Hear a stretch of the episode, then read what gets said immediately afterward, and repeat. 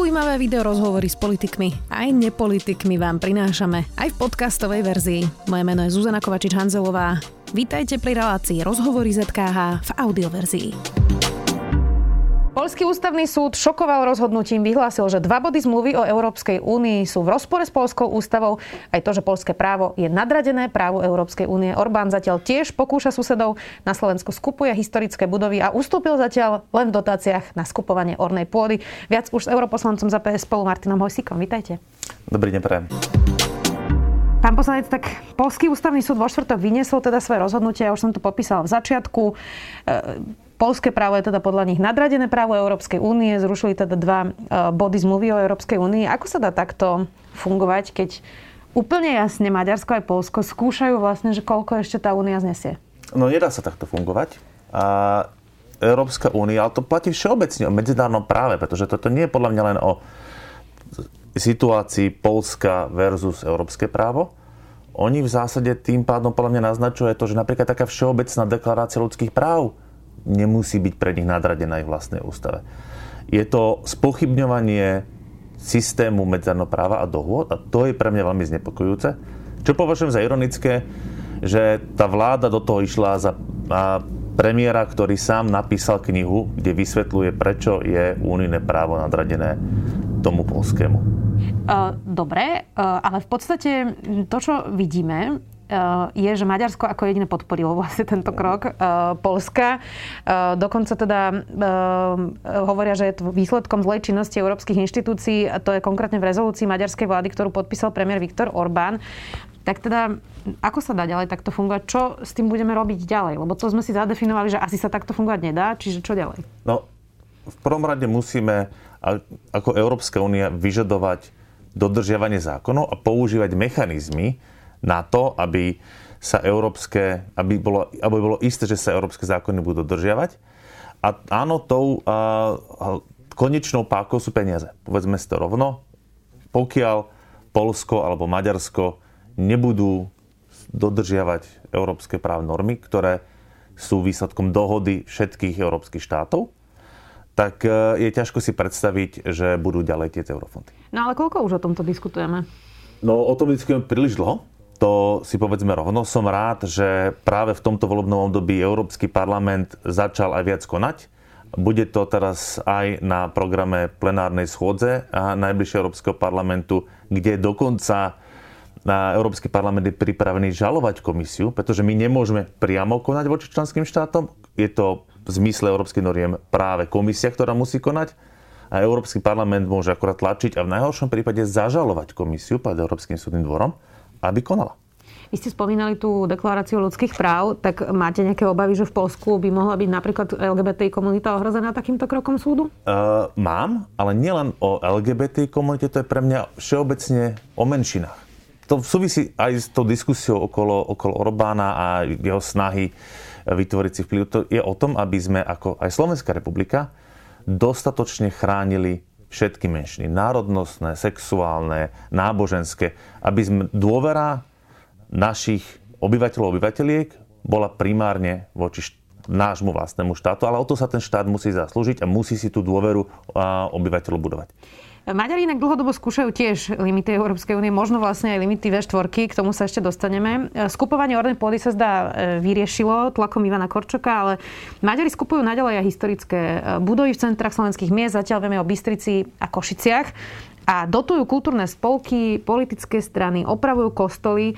Vnímate to ako nejaké značkovanie územia, ako provokáciu? Ja v prvom rade si dovolím povedať, že to nevidím ako niečo, čo robia Maďari. To robí režim Viktora Orbána.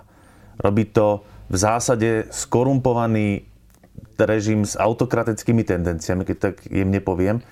A v tomto je to o tom, aby sme si práve aj na Slovensku so všetkými ďalšími krajinami, nielen s Maďarskom, stanovili jasné pravidlá a mali otvorenú komunikáciu, aby to nebolo niečo, čo sa deje tak povedať za chrbtom vlády. A v tomto oceňujem kroky ministra Korčoka posledné, ktorý jasne ukázal, že takto sa to ďalej nebude dať robiť.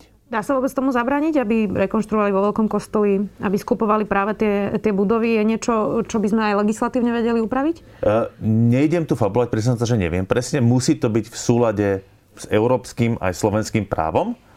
To je ten, ten základ a, a musí tu prebiehať ako bilaterálna, tak celoeurópska spolupráca a diskusia. Či teraz existujú nejaké priame nástroje, ako by sme tomu vedeli zabraniť, neviem povedať. Súčasne neprišlo by mi šťastné to cieliť voči jednej krajine. Musíme mať pravidlá pre všetkých. Neškodí nám už vo V4 a teraz e, myslím tej V4 na európskej úrovni, že sme mm. tam aj s Polskom, e, aj s Maďarskom. Vyzerá, že e, možno by sa to trochu mohlo vyvážiť teraz českými voľbami. Vyhrali tam vlastne pro, mm. proeurópske síly, aj keď teda vláda ešte nevznikla, uvidíme, ako to dopadne. Ale neukazuje sa, že aj pre Slovensko by bolo asi výhodnejšie, keby tá V4 zostala naozaj len tým regionálnym zoskupením nejakých spoluprác v rámci regiónu, ale v tom Bruseli nám to prosto už príliš škodí? No, pre mňa tá spolupráca v rámci regiónu to nie je len o V4. Ja si vážime veľmi spoluprácu napríklad s Rakúskom, podľa mňa je nesmierne dôležitá. A v tomto v Bruseli by sme nemali byť, ja súhlasím s tým, nemali byť uväznení vo V4 a mali by sa pozrieť na to, že čo sú záujmy a hľadať si spojencov naprieč úniou. Ja to presne robím v Európskom parlamente. Keď sa snažím niečo presadiť, tak áno, hovorím s kolegami a kolegyňami z regiónu, ale hľadám podporu ako naprieč demokratickými a politickými stranami, tak z jednotlivých regiónov. A to isté podľa mňa Slovensko musí robiť aj na rade medzi členskými štátmi, vedieť sa dohodnúť so Španielmi, s Dánmi, tom, kde vieme vytvárať aliance na náš prospech. Veľa sa teraz e, diskutuje o energetike a cenách energií. Zvyšuje sa tlak aj na politikov, ako sa zvyšujú ceny. Vy ste povedali, že zabrániť sa dá energetickej chudobe len energetickou efektivitou, efektívnejšími budovami, ktoré znamenajú menšie účty za energie, zamestnanosť a ochranu klímy. To je ale niečo, čo je dlhodobé. To je dlhodobé riešenie, to sa nedá urobiť zajtra. E, my by sme potrebovali tie ceny energií riešiť akutne a aktuálne. Ako?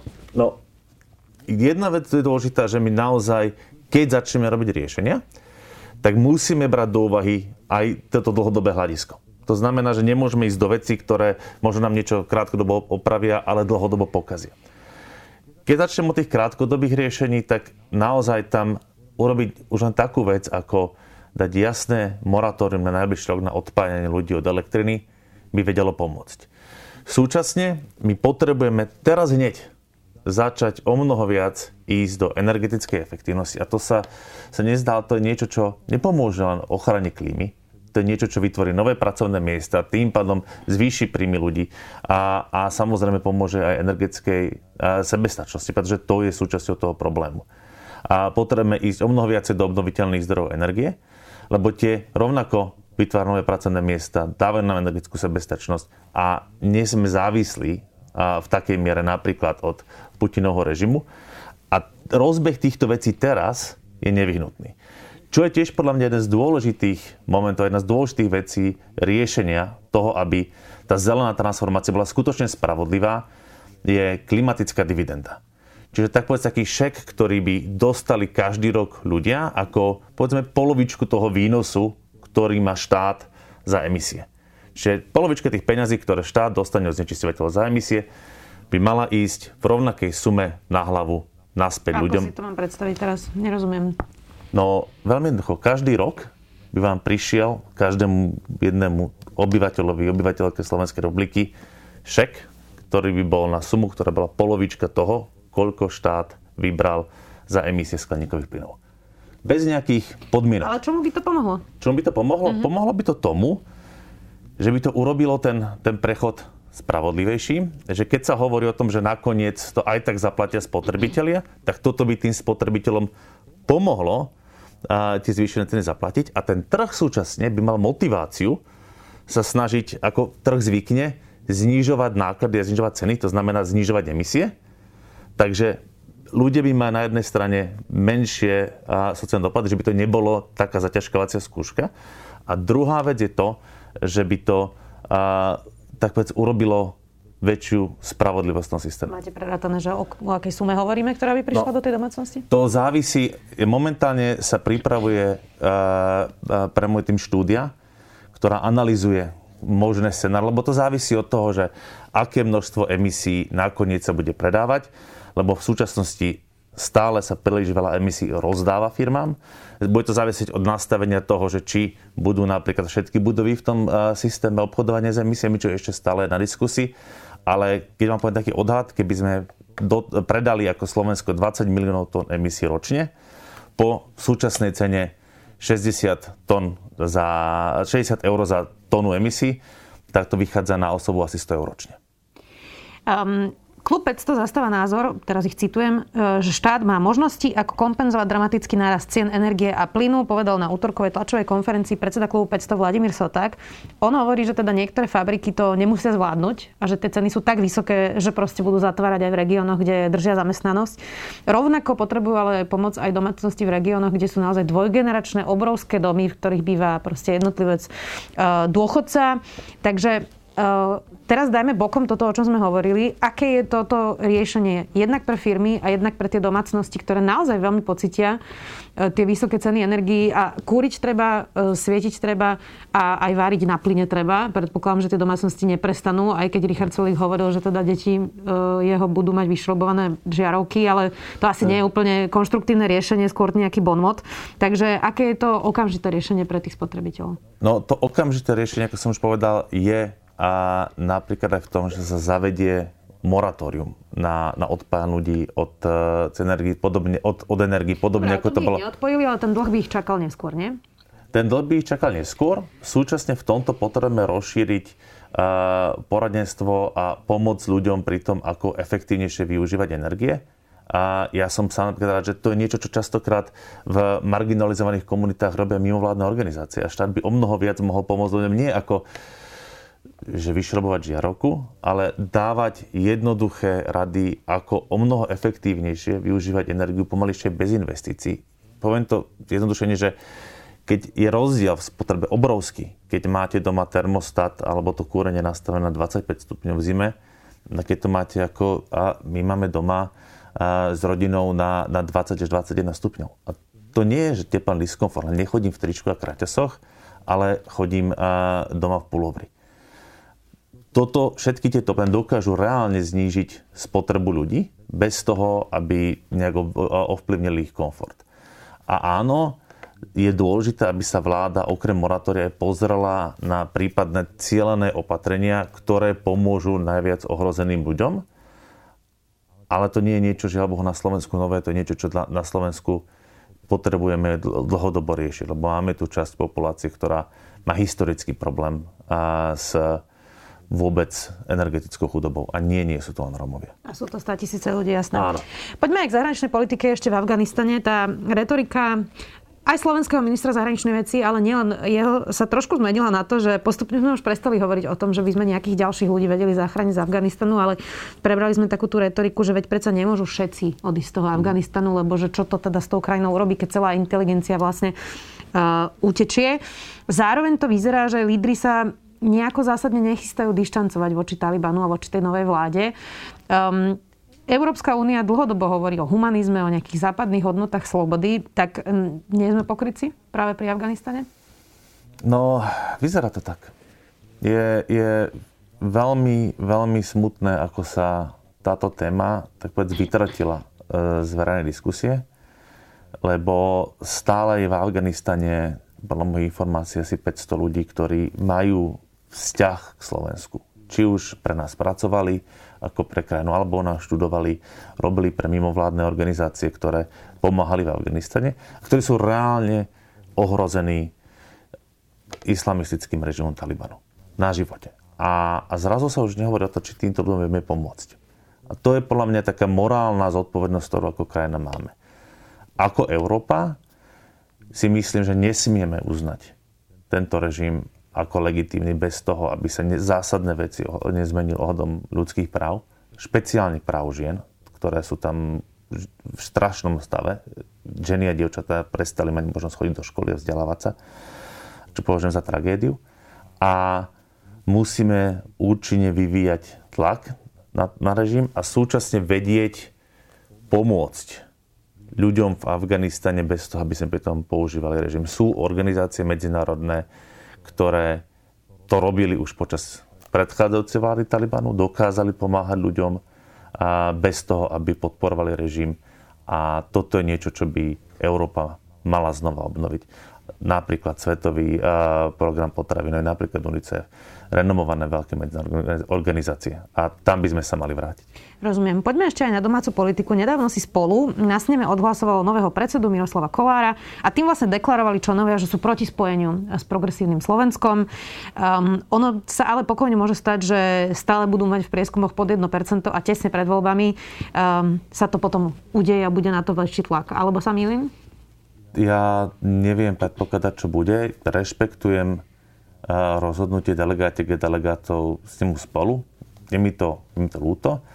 Pre mňa ale súčasne napríklad spolupráca s Michalom Viezikom v Európskom parlamente, ktorý sa tiež venuje ochrane životného prostredia, pokračuje tak ako doteraz. Rovnako pre mňa je najzásadnejšie, aby som sa snažil vykonávať, tak povedať, svoje poslanie a svoj mandát v Európskom parlamente s čo najväčším musím, nezávisle od toho, ako sa rozhodlo spolu.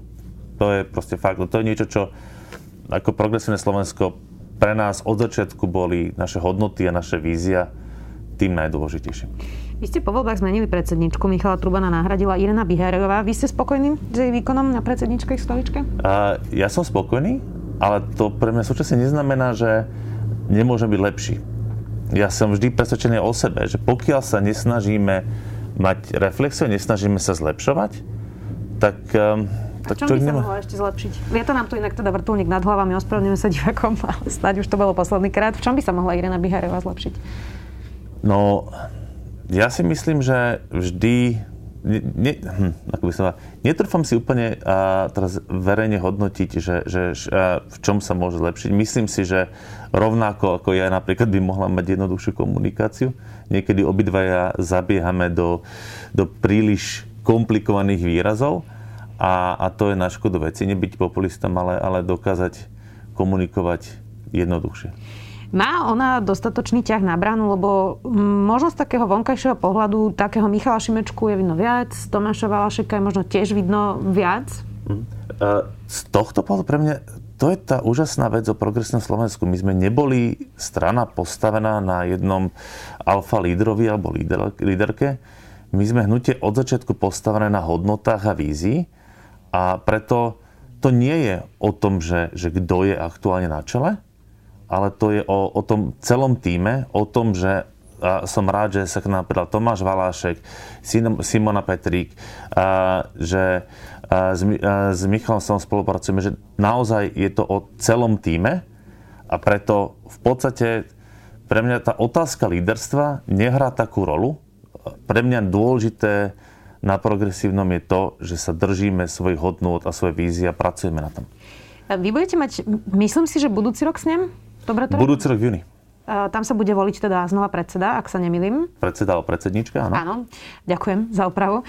Um, je možné, že si PSK zvolí iného lídra alebo líderku?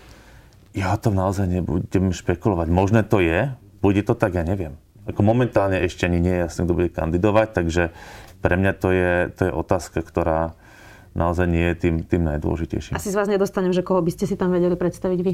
Uh, nie, pretože neviem ani, kto bude kandidovať. Rozumiem. Nie je problémom aj to, že najúspešnejší politici PSK um, sa možno trochu od vás tak odklonili. Matúš Valo, ten je s vašou podporou síce, ale teda nie vo vašej strane. Prezidentka Čaputová z prirodzene uh, je nestrannická, nadstranická, takže odišla z PSK. Nie je to no, tam pre mňa to nie je odklonenie. Matúš Valo a nebol v progresívnom Slovensku. My s Matúšom Valom veľmi intenzívne od začiatku spolupracujeme. On začínal ako tým Valo. Ja som veľmi rád, že tá, tá spolupráca ide aj do ďalších volieb. Pre mňa to je naopak kontinuita a nie je to žiadna zmena. A čo sa týka a pani prezidentky, tak to je úplne logické, že, že vystúpila z nutia. Čo považujem za nesmierne dôležité je, že, že tie isté hodnoty, s ktorými ktorá zastávala pred vstupom do progresívneho Slovenska, ktoré zosobňovala v tom hnutí, ktoré sú tomu pre mňa akože tie kľúčové hodnoty toho celého hnutia, držala počas svojho pobytu u nás a rovnako je konzistentná. A tá, ten istý človek aj v tejto dôležitej štátnickej funkcii. A, a to mi ukazuje, že, že naozaj tie hodnoty sú v tomto veľmi dôležité. Tak si počkáme aj na ten snem. Ďakujem veľmi pekne, že ste si našli čas. Europoslanec za PS spolu Martin Hojsík. Ďakujem. Ďakujem za pozvanie. Počúvali ste podcastovú verziu relácie Rozhovory ZKH. Už tradične nás nájdete na streamovacích službách, vo vašich domácich asistentoch, na Sme.sk, v sekcii Sme video a samozrejme aj na našom YouTube kanáli Denníka Sme. Ďakujeme. Milujeme vedu, špeciálne v týchto časoch, keď fakty a ich vedecké vysvetlenia sú také potrebné. Náš vedecko-popularizačný podcast Zoom je naplnený presne takýmito faktami. Každý týždeň prináša prehľad tých najzaujímavejších nových objavov zo sveta vedy. Vychádza každú stredu a vedecké novinky, ktoré pre vás pripravujú naši kolegovia z redakcie SME, pre vás čítam ja, teda Tomáš Prokopčák. Podcast Zoom nájdete nielen vo vysielaní Rádia FM, ale aj vo všetkých podcastových aplikáciách na Spotify alebo všetky epizódy pekne za sebou na webe sme.sk lomka Zoom.